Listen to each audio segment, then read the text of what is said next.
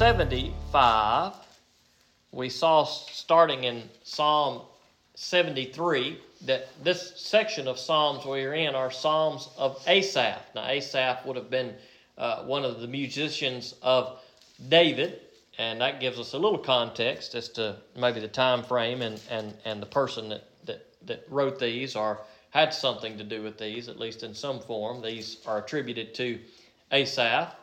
Last week in Psalm 74, we saw that Asaph was, was calling out to the Lord, God, don't forget us. That's, that basically sums it up. There were some enemies who were against Asaph and God's people, and Asaph says, God, don't forget us. It looks as though the enemy has the upper hand. The wicked are getting away with everything. God, they're mocking you. How long will you let the, the wicked and the evil get away? God, bring judgment. And that idea of, of bringing judgment uh, is kind of a, a, theme that we've seen in, in 73, 74, and then uh, here again in 75 to some extent. But if Psalm 74 was Asaph's request, God deliver us, well, it seems that Psalm 75 is the response of deliverance that is, that is, that is being uh, brought to Asaph, or some comfort that's being brought to Asaph that, hey, the Lord has not forgotten his people, that the Lord is in control and all powerful. So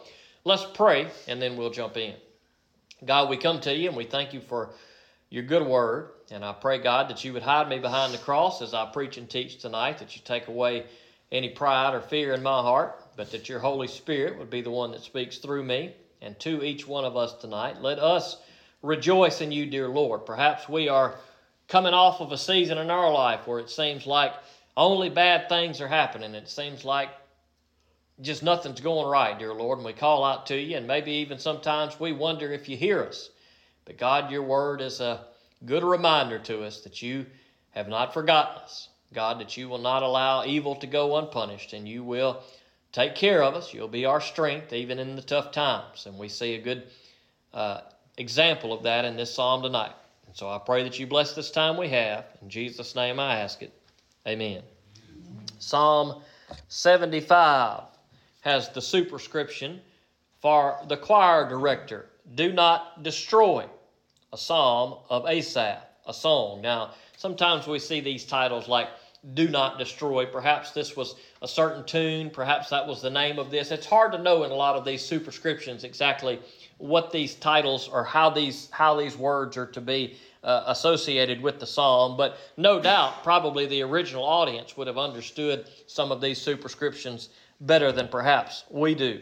Verse 1 We give thanks to you, God. We give thanks to you, for your name is near. People tell about your wonderful works. Now, this is a little different language than what we saw in Psalm 74. Uh, in, in that psalm, God, where are you? Have you forgot about us? Don't forget about us. But here, this psalm starts out with praise God, we give thanks to you.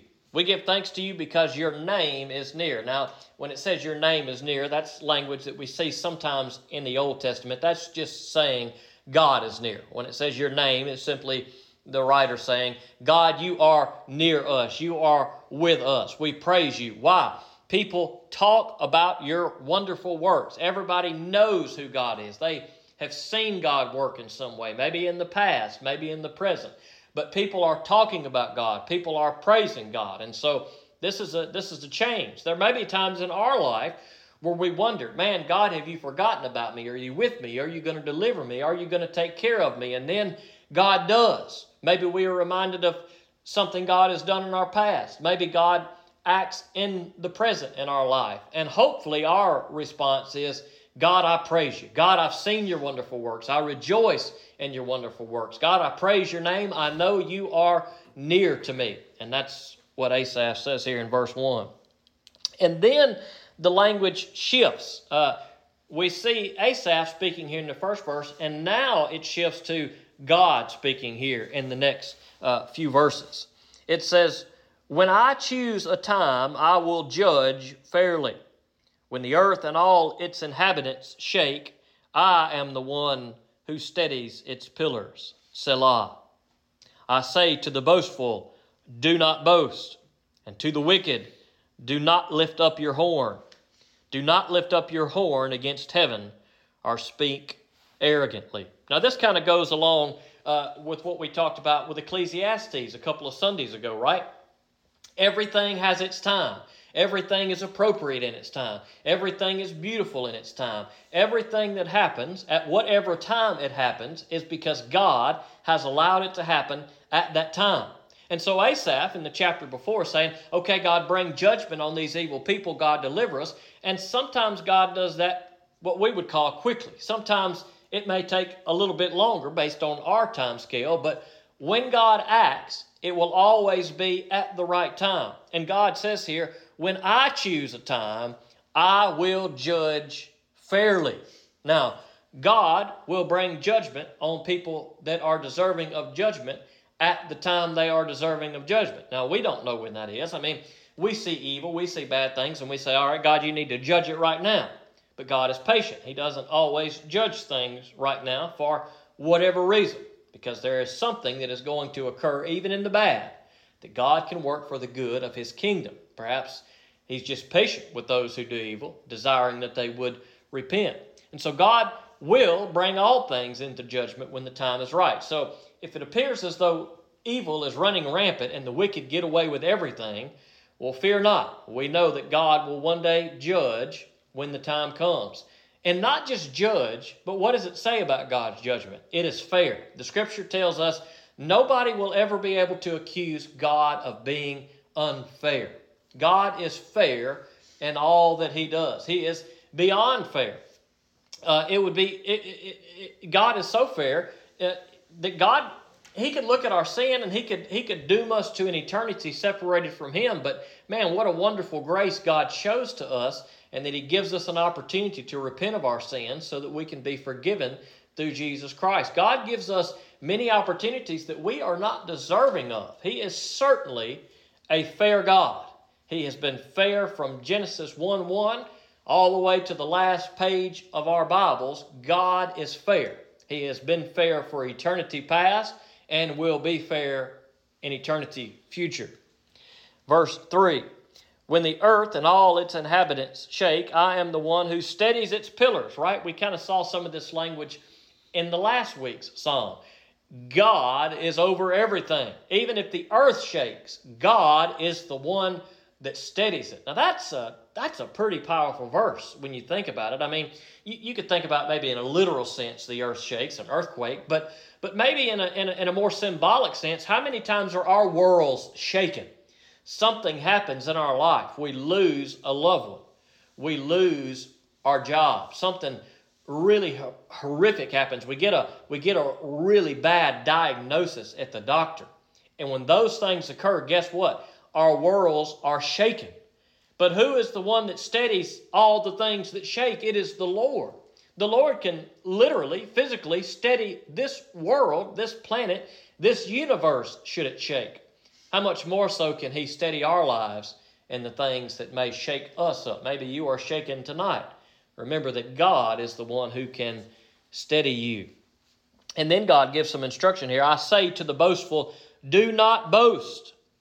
Now that's good advice. That is not so different from what we talked about Sunday. We talked about pride. And that comes along with pride often, that boasting, that thinking too much of oneself. And, and God's not recorded, at least in this section of Scripture, saying much, but of all the things God could have said here in this moment, what does God say? He says, Do not boast. Now, these enemies that are coming against Asaph are our enemies that may come against us, our difficulties, our hard times, in whatever way our enemies come against us.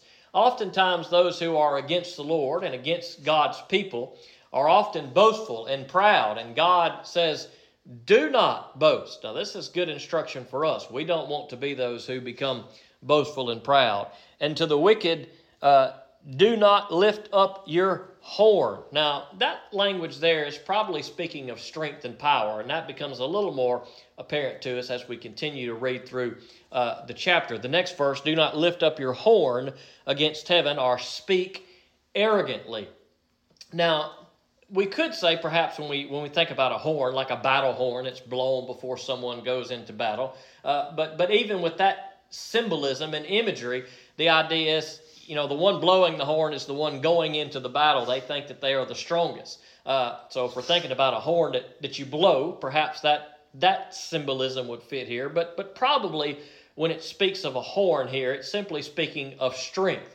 And we see that language throughout the Old Testament and, and even into the New Testament. Uh, we see it in some of the prophetic uh, books like Daniel and Revelation, where it talks about uh, certain nations. And how are they described? They're described as, as horns. They're, that's their strength. That's their power. They're the, they're the horn. Uh, even sometimes applying to Israel, uh, we see that language kind of scattered throughout the Old Testament. And, and I think, typically speaking, when we see that language of a horn, it's talking about someone's strength, someone's power. And so here God says to the wicked, do not lift your horn. That is, don't, don't try to come up against me because I am the one who is in control.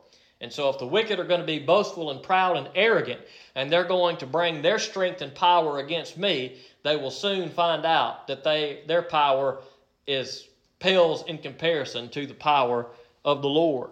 And now we shift back to the words of Asaph here. Exaltation does not come from the east, the west, or the desert, for God is the judge. He brings down one and exalts another. Now, this is similar language to what we have seen in the Proverbs, to what we see in the New Testament. Uh, that is, when we are proud, we have a tendency to want to exalt ourselves. I am the greatest.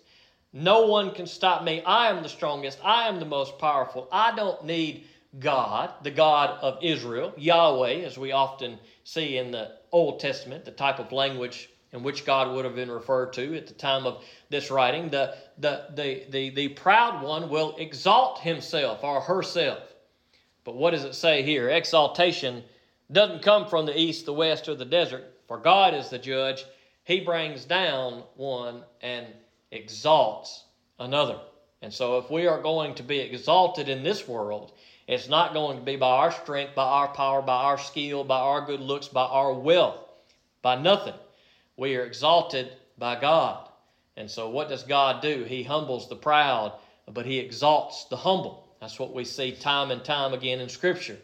Those who are first shall be last, but those who are last shall be first. The same idea. We see that in the New Testament pretty clear. And so, there are many who are proud and arrogant who exalt themselves into the high positions and think they are really something. But one day God will humble those who have exalted themselves. But God will exalt those who are humble before Him. We want to make sure that we are those who are exalted because we are humble, not those who are brought down because we are proud.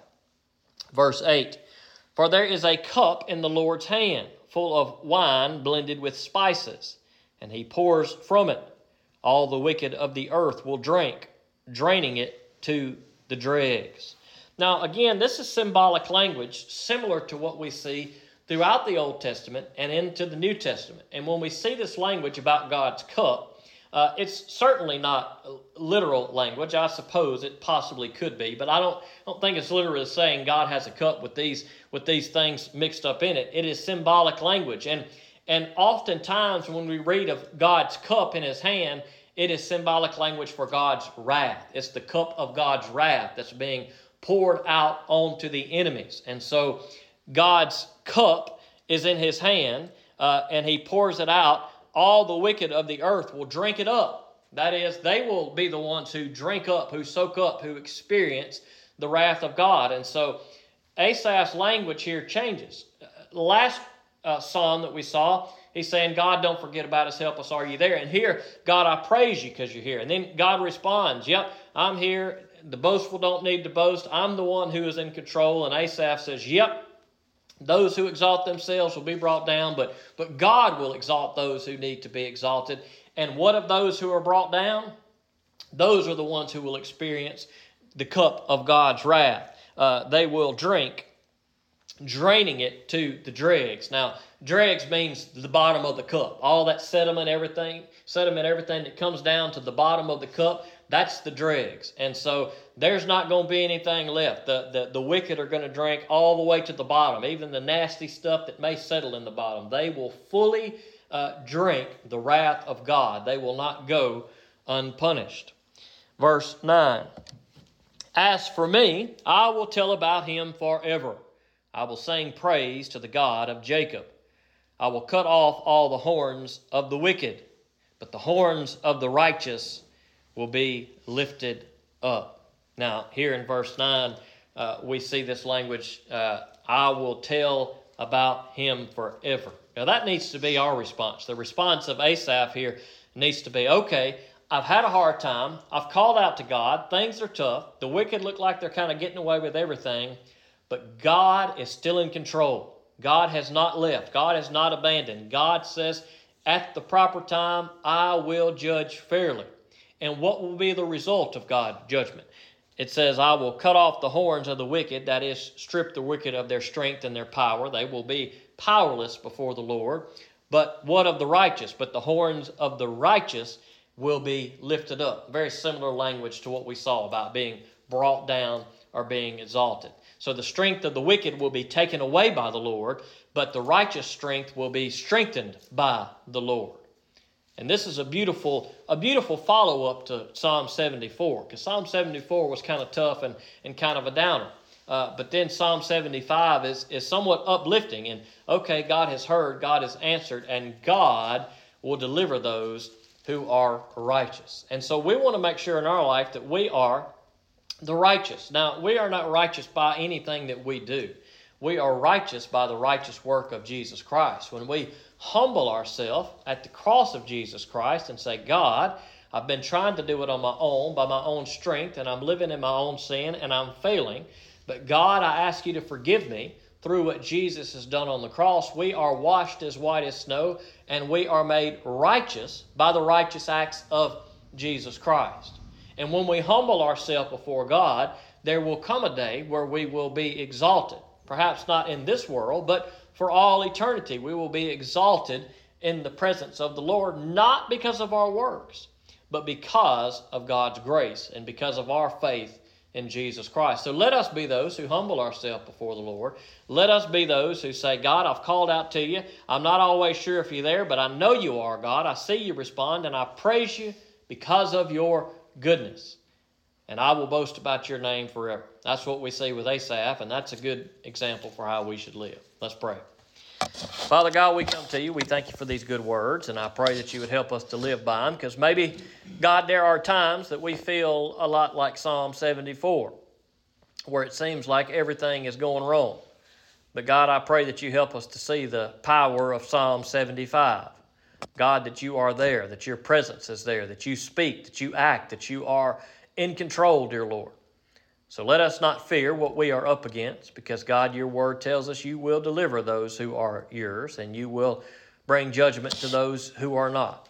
So, God, help us to be those who humble ourselves before you, not those who are puffed up with pride and trust in their own strengths and ability, but God, that we would humble ourselves and trust in the strength of Jesus Christ. And I ask these things in Jesus' name. Amen.